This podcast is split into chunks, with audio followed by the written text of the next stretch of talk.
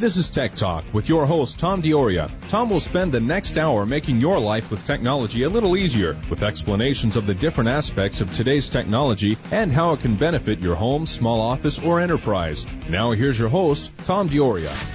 Welcome to IMI's Tech Talk. It's the third Sunday of December, December 18th, 2016. Seven days away from Christmas. I'm sure you're all out there running around shopping. We're on at 5 p.m. in the New York listening area and 3 p.m. in Arizona. Today we are live from our New York offices and we're going to be talking about broadband service trends for 2017 and beyond with our guest Stefan Bourque. And I'm Tom DiOrio. I'm the CEO of Information Methods Incorporated. And together with our weekly guests, our show will help our listeners, whether a business or home technology user, make better use of all aspects of technology. Just in case you're a first-time listener, in our first segment, Tech Talk provides you a review of last week's most significant events in technology. We start with our increased coverage of New York's technology scene, and we follow this with our Newsride report, which could contain information on conferences, announcements by vendors, new releases of software equipment, or new contract opportunities. One or more guests followed us in many aspects of business and industry, and if you wish us to consider a topic for a future show, you can email your suggestions to Tech Talk.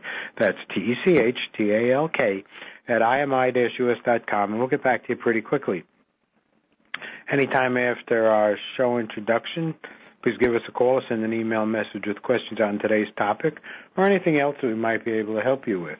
You can call 277-KFNX, that's 277-5369. And if you're outside the 602 listening area, call us toll free at 1-866-536-1100. Uh, you can send email questions to that email address I gave you, techtalk at imi-us.com. We monitor that throughout the show. If we don't get you on today's show, we'll definitely send you a response, try and get you on next week. And we're also being simulcast on the web. So if you can't get to your radio and you want to listen to us live, you can go to KFNX's website, which is 1100kfnx.com. And if you want to listen to this show again or any of our previous shows, you can go to our website, that's imi-us.com. In the upper right-hand corner is the Tech Talk button. Click on that. All the shows are there. You can download them, listen to them as many times as you want. It's free, so please take advantage of that. And please call any time during the show, and we'll try and get you out as quickly as possible. First segment's our review, weekend review. It's our increased coverage of technology events in New York City and around the world. It's compiled by Jose Batista, Dan DiOrio, and David Brandon. Okay, AM New York tells us that view every car crash in the city with a click of a mouse. The NYPD launched its online database for traffic-related incidents, Traffic Stat. Mayor Bill de Blasio, who has been pushing his Vision Zero initiative to reduce pedestrian and driver deaths, said that the police have used the data to tackle problems at specific locations, and he hopes that New Yorkers would use it to reduce accidents. The site, HTTPS, which means it's secure, double backslash trafficstat, S-T-A-T, dot nypdonline.org. It's updated every Tuesday, includes statistics on a number of citywide collisions, injuries related to motorists, pedestrians, passengers and bike riders, and fatalities. The data can be viewed citywide or broken down into police precincts and has a map that pinpoints the exact location of collisions. On the site, which was dubbed the cousin of NYPD's CompStat crime database, also breaks down the incidents by days of the week so that users can see which days have the most number of collisions. Bill de Blasio and NYPD Commissioner James O'Neill said that they will use the data to conduct precision policing in the worst locations. Extra officers will be deployed to those streets such as Atlantic Avenue in Brooklyn, to watch for illegal and dangerous drivers where extra checkpoints to catch drunken drivers. Paul Steely White, the executive director of the nonprofit group Transportation Alternatives, said Traffic Stat is the first step to improving transparency, but added that the city uh, needed to improve their veracity and access to crash data. Specifically, push for MV104 reports, which are required to be filed by motorists who cause more than $1,000 in damage during a collision to be publicly available. So if you didn't know that, you need a MV104 in case you have a big accident. Although $1,000 in some of these cars today is a minor accident. Fast Company tells us that while the Big Apple has blossomed into major technology market over the last several years, comparisons between New York and the Bay Area tend to overlook the unique nature of each locale. What New York City's tech industry lacks in billion dollar exits, it makes up for in diversity and deeper integration into existing databases. By most recent measures, New York's technology scene remains less than one third the size of San Francisco's and high price exits like Yahoo's $1.1 billion acquisition of New York based Tumblr in 2013 may be relatively rare, although Verizon's subsequent $4.8 billion acquisition of Yahoo may help shape the West Coast East Coast rivalry in the long run. But what's brewing in New York is viewed locally as a different kind of beast altogether, complete with its own metrics for success. One person who can vouch for the New York tech market's inclusiveness is Michelle Peluso, Chief Marketing Officer at IBM. In 1999, she co-founded the vacation site Site 59, later acquired by Travelocity, where she then served as CEO for seven years.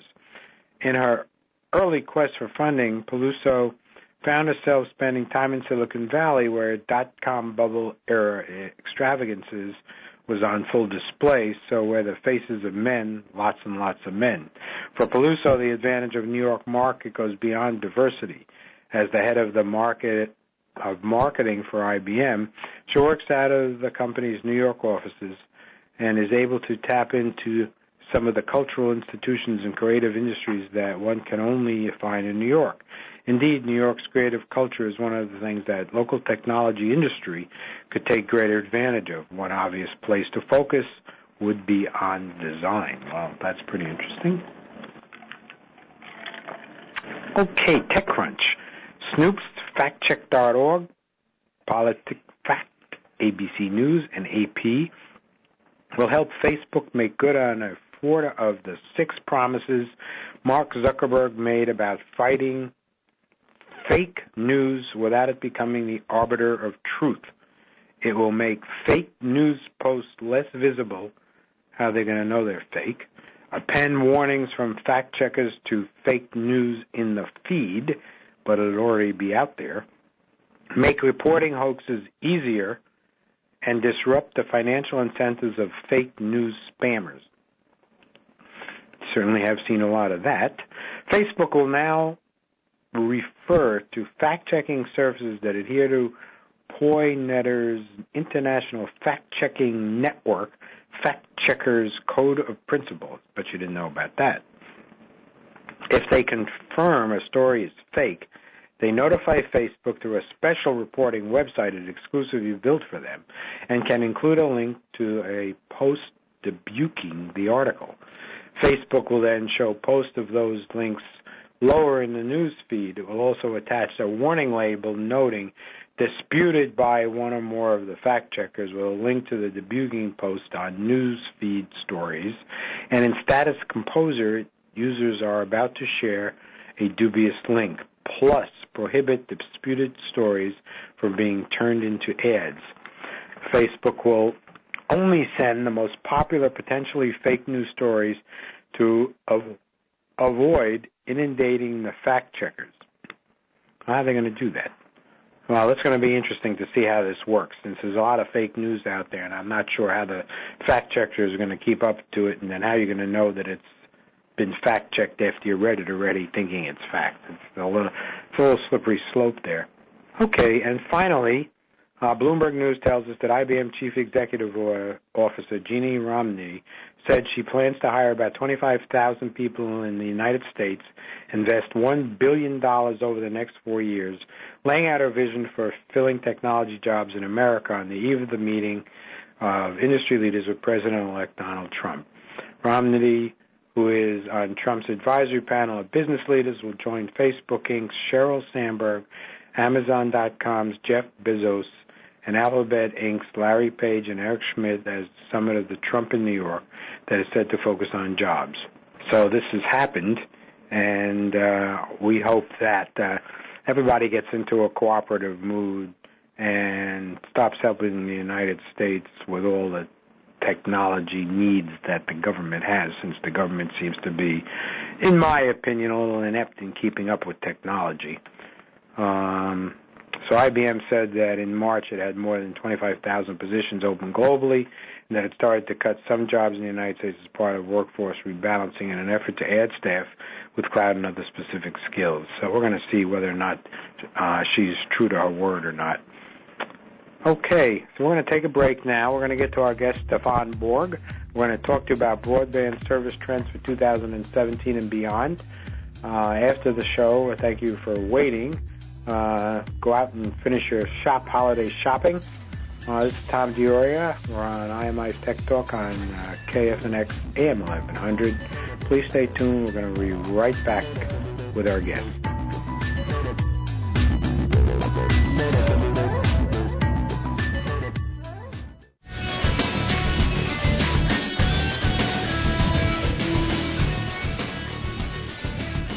Welcome back to IMI's Tech Talk on KFNX AM 1100. I'm Tom DiOrio. It's December 18th, 2016. We're a week away from Christmas.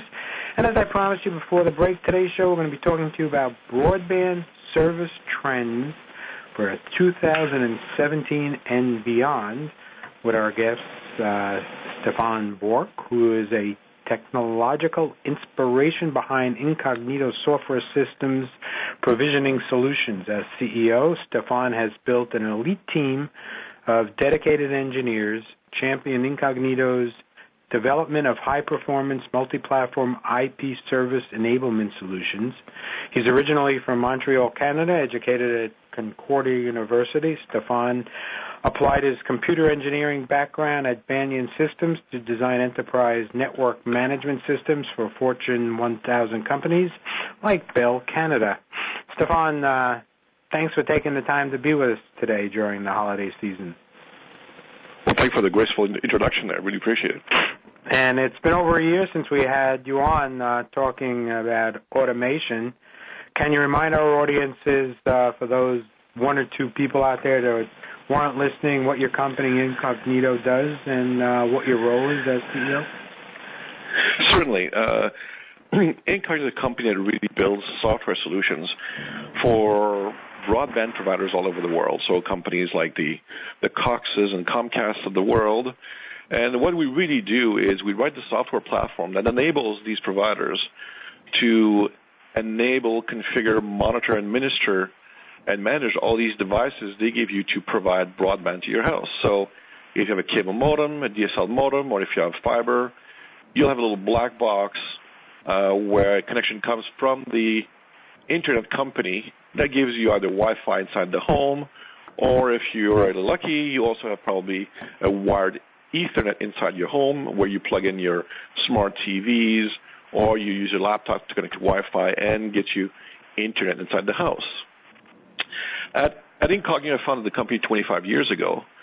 And uh, really, uh, I'm a software engineer at heart. I love software. and I love talking to customers. And uh, my, my job here is to try to see uh, what trends are coming from the industry, what new standards are coming up, meeting with uh, cable companies and provider companies and see what kind of challenges they are facing and try to bridge their challenges with our platform and enable solving their problems or their future problems in, many cases.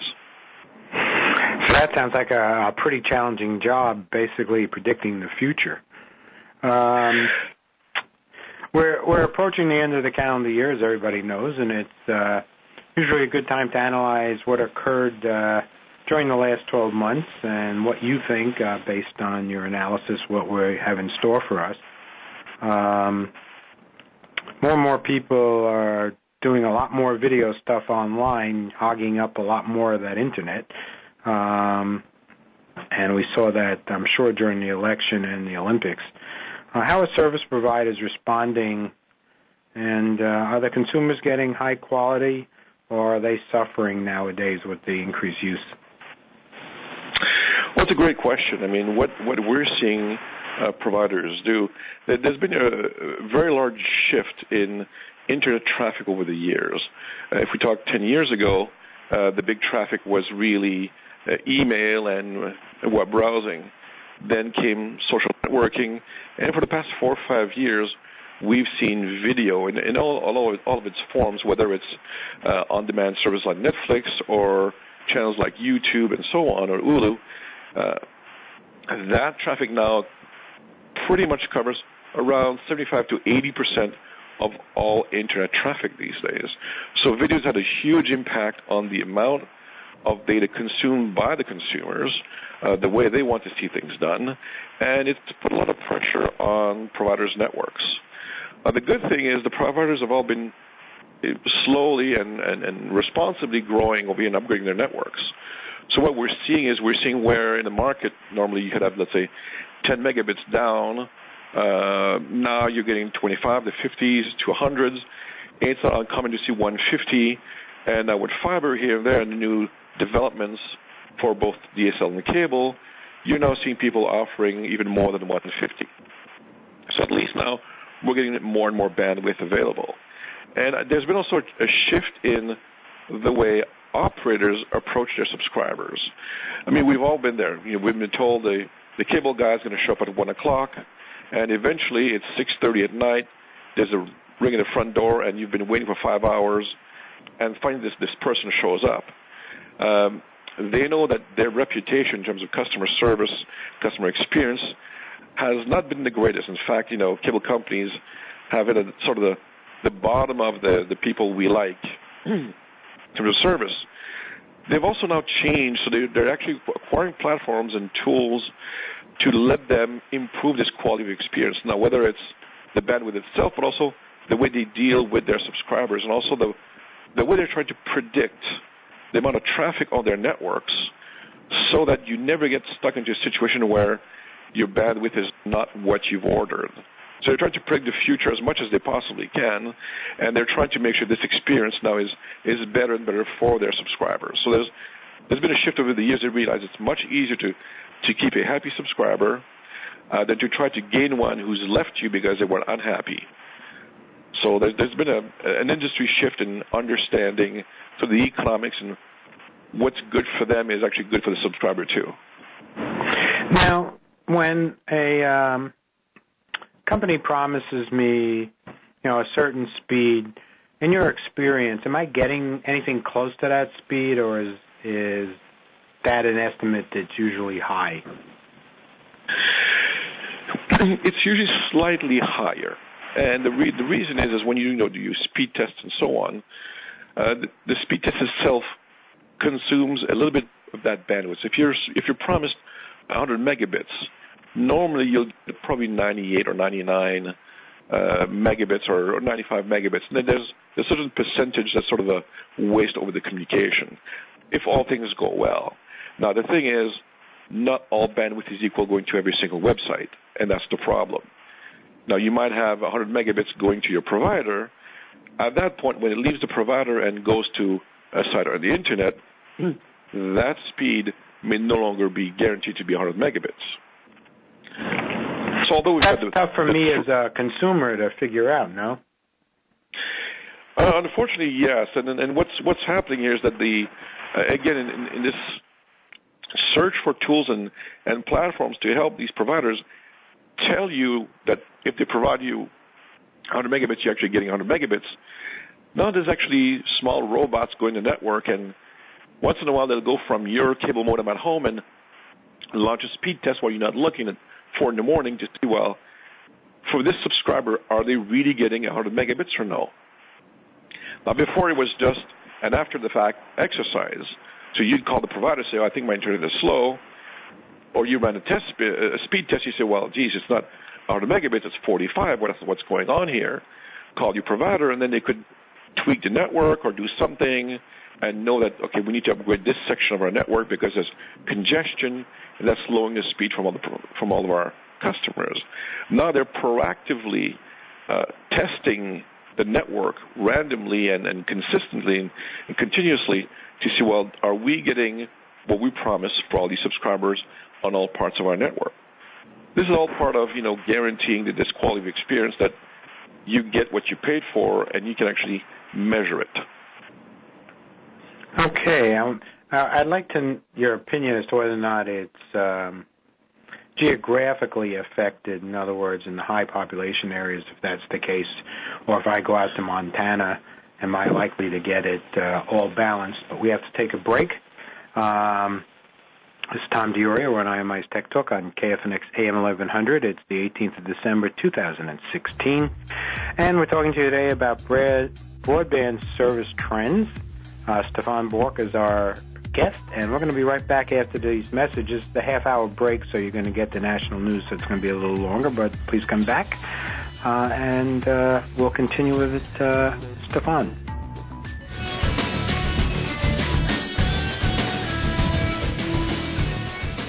Welcome back to IMI's Tech Talk on KFNX AM 1100. I'm Tom DiOrio. It's the 18th of December 2016. Uh, and we're talking to Stefan Bourque about broadband service trends for 2017. And before the break, we are talking about um, whether or not the speed you're supposed to be getting is the speed you're getting, and I was just wondering whether or not that's more geographically influenced or if it's pretty common wherever it is. I think the answer it, it will vary with the provider you have and how how new their network is. What you're going to see is for for more established or someone's been around a little longer, they probably have older assets, and these older assets are limiting the bandwidth in the end. And, and and this is the this is usually the problem. So as we're modernizing the network, whether it's going from uh, DSL, so old copper phone lines, to fiber, as we're doing this, this conversion, or we're going to the, the latest and greatest uh, cable technology, which is called DOCSIS 3.1. As we get into these newer technologies, you will see less and less discrepancies. Uh, unfortunately, these upgrades usually happen in urban areas a little faster than do happen in rural areas.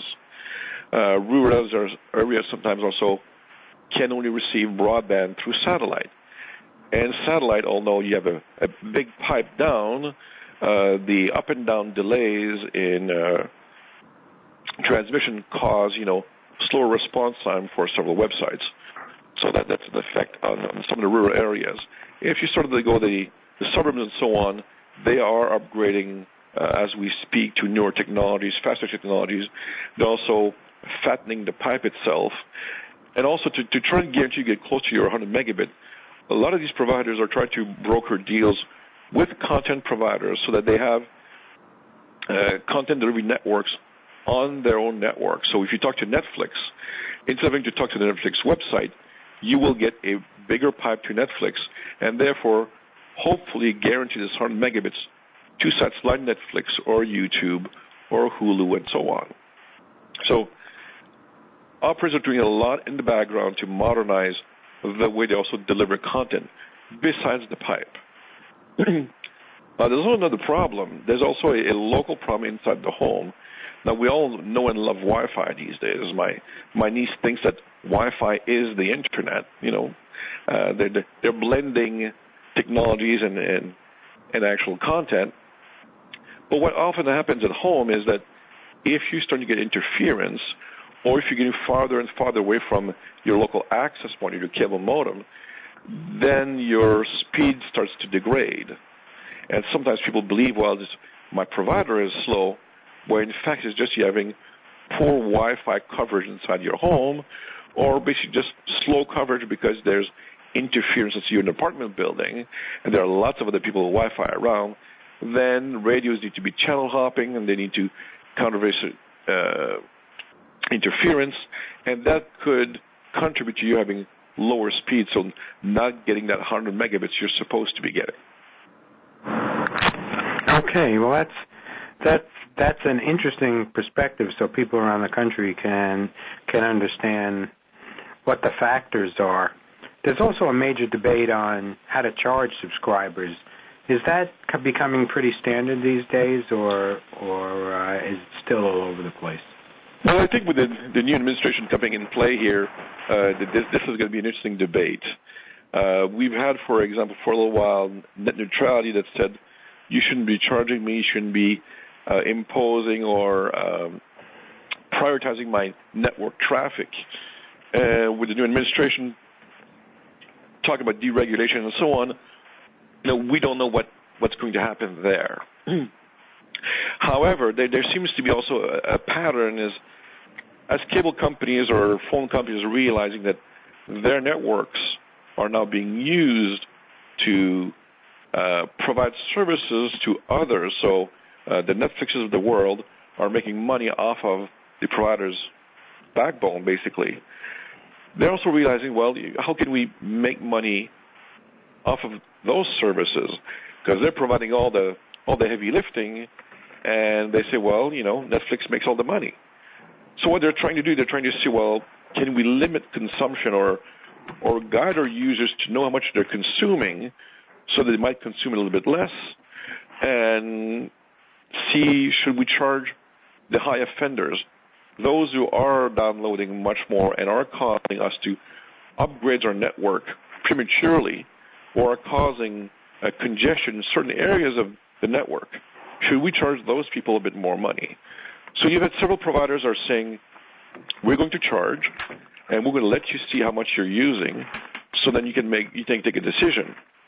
Uh, some providers are saying, well, we just want to show them how they're using, so we have the luxury, or that we can decide later on in life, should we be charging? And I think you're seeing almost all providers at least making their subscribers aware as to how much they're using.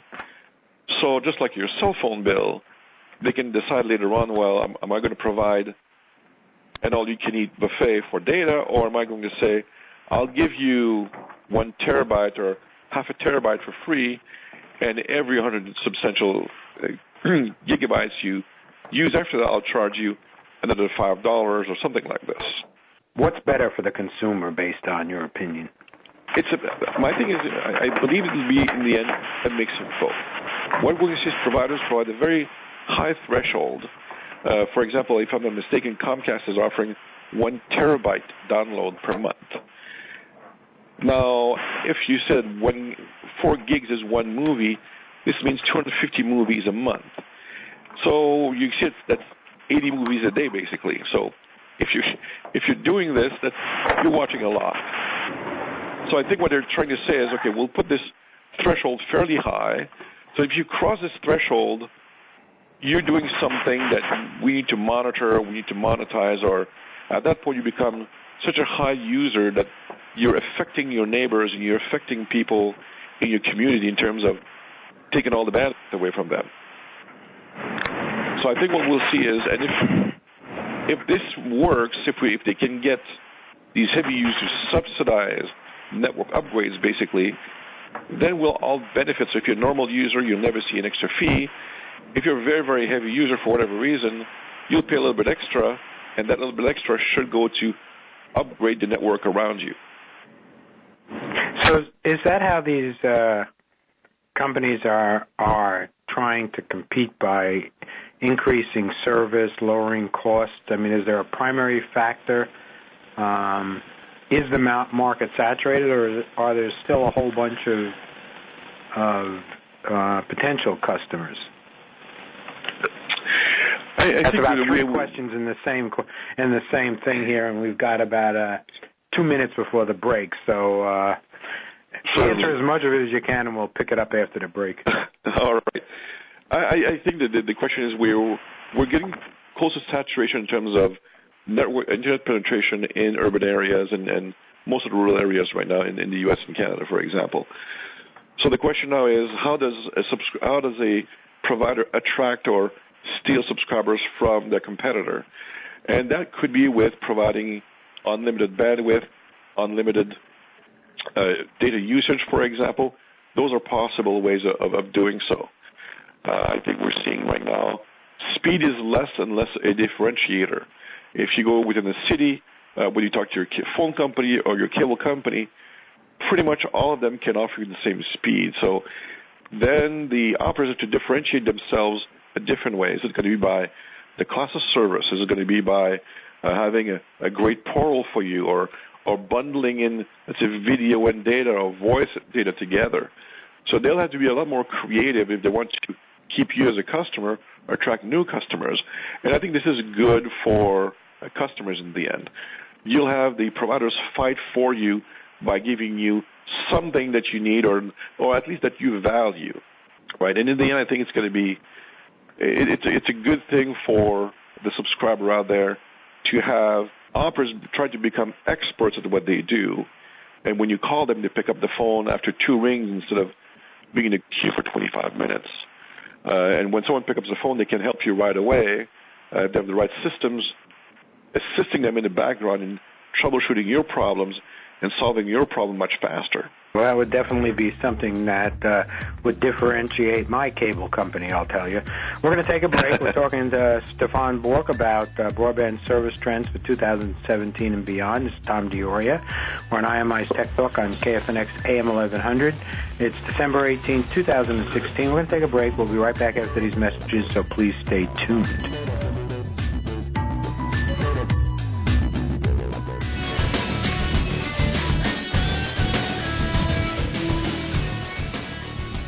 Welcome back to IMI's Tech Talk on KFNX AM 1100. It's December 18, 2016. I'm Tom DiOrio, and uh, we're talking to Stefan Bourque about uh, broadband service trends for 2017.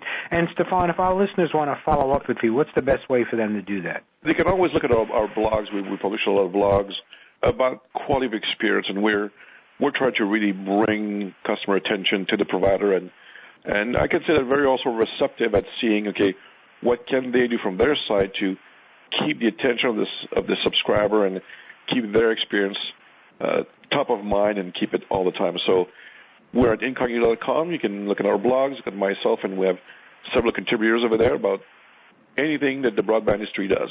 All right, great. Is fraud a big issue in broadband? It's not. A, it's it's less and less of an issue. Uh, in, in in the earlier days, you had a device cloning happening right? You have less and less because the the providers are protecting themselves. Uh, there's much better firmware that's almost hacker proof these days. Uh, so now fraud tends to be coming more from the inside. So you have you have your your buddy working for the cable company that they give you you know a little bit more bandwidth or an extra device or something else. So it's less of an issue, although it, it's still something happening and it's still something okay, that we. Too I don't have one of those buddies. it's not worth going to jail over. But is it being exactly. policed more, or are companies being more uh, proactive, or is it not really that much of an issue for them to spend time on?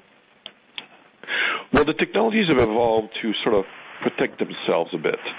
Uh, the systems, I mean, we also have a, a fraud module, for example, that can go over a network and analyze subscribers and say, well, what are the discrepancies over there? Now, what we also see is uh, there's fraud in terms of devices. There's also fraud in terms of, let's say, someone in an apartment building saying, you know what, uh, I'm going to collect 25 bucks from all my neighbors over here, and they, call, they can all use my Wi-Fi, right?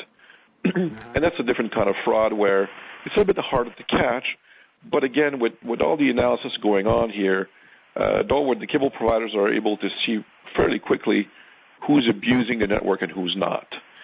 So eventually, you know, if they do implement a billing for data use, your friend who's who's trying to sell you his cable from his house might have to pay extra next month. So uh, we're trying to find ways to to make to keep everybody honest because if we keep everybody honest, hopefully costs will go down for everybody. That's pretty interesting because I'm old enough to remember when fraud entailed running a copper wire from somebody's house to somebody else's house. Now it's just access to wireless. Pretty funny. Um, exactly. Tell us about Google Fiber. What's that all about, and is that making any uh, inroads? Well, I believe Google has somewhat suspended their their entry in the market, but I think what what they did was really uh, somewhat changed, so somewhat provoking the rest of the market and say, look, if if you don't get any better, guys, you know, where Google will come after you, will come after your market. And I think it, it really woke up several providers and saying, okay, so what do we do if Google comes around here? Uh, so that's when everybody said, okay, well, let's make sure we keep our subscriber. Let's make sure we do more than we're doing today.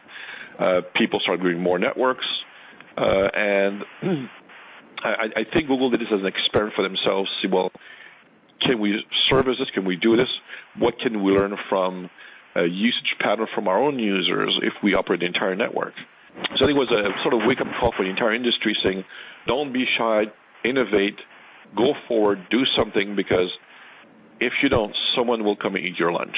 Okay. So if we continue on that front, there are municipalities in Tennessee where we have an office in North Carolina have taken measures to launch their own broadband. Now that's been going on for a while, but they face legal challenges as we know. Where do you stand on this? Is this something that's a, a good idea or is that you know attack competition? What's your feeling on that whole thing? Well, my soul is kind of somewhat divided in this.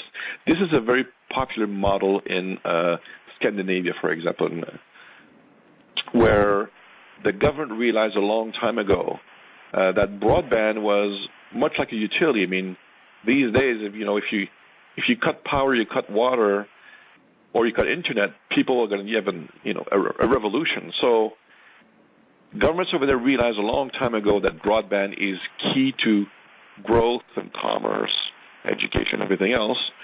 So they subsidize all these little villages and, and, and cities of five, ten thousand, twenty thousand uh, inhabitants, and said, "Look, we're going to lay down the fiber.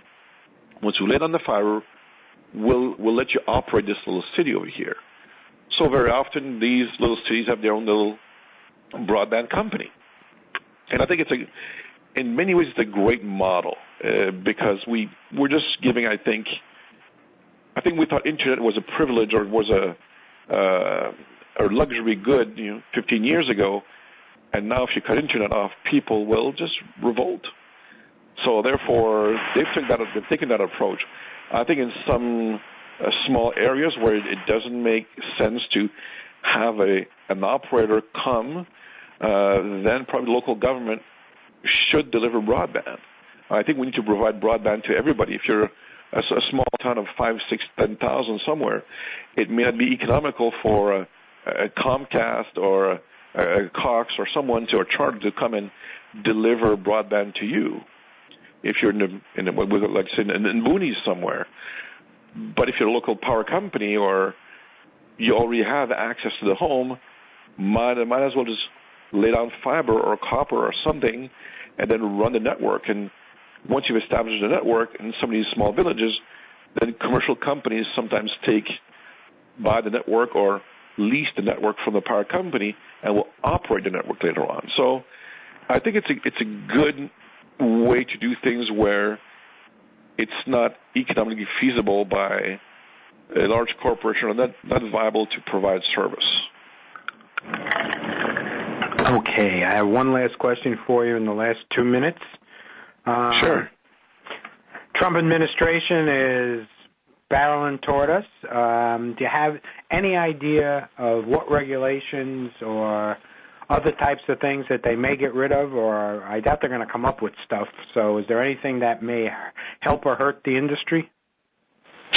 Well, there's net neutrality at this point is already in the balance. Net neutrality says my provider cannot decide to charge me more uh, for certain traffic, and they cannot sort of uh, abuse their power. And uh, the Trump administration has not taken any sides yet, but it, it, they might want to repeal net neutrality. And I think net neutrality uh, plays in the hands of the operators and not the subscribers. I think at this point, I, I think, you know, my personal view is not all regulations are bad some are put in there to sort of keep people in, in line with certain things. I think net neutrality is a, is a good thing for users uh, because it's not at this point all based on money and so on. It means that if I'm a subscriber, I should be able to see a website somewhere, and that website shouldn't be blocked or given less uh, bandwidth because it's from another company, right? So we'll have, we'll have to see what Trump decides to do or his advisors decide to do with net neutrality. I think it's going to be a interesting debate. In the end, I think we need some of it, maybe not in exactly its current form, but some of that spirit needs to still continue with this, the original spirit of net neutrality.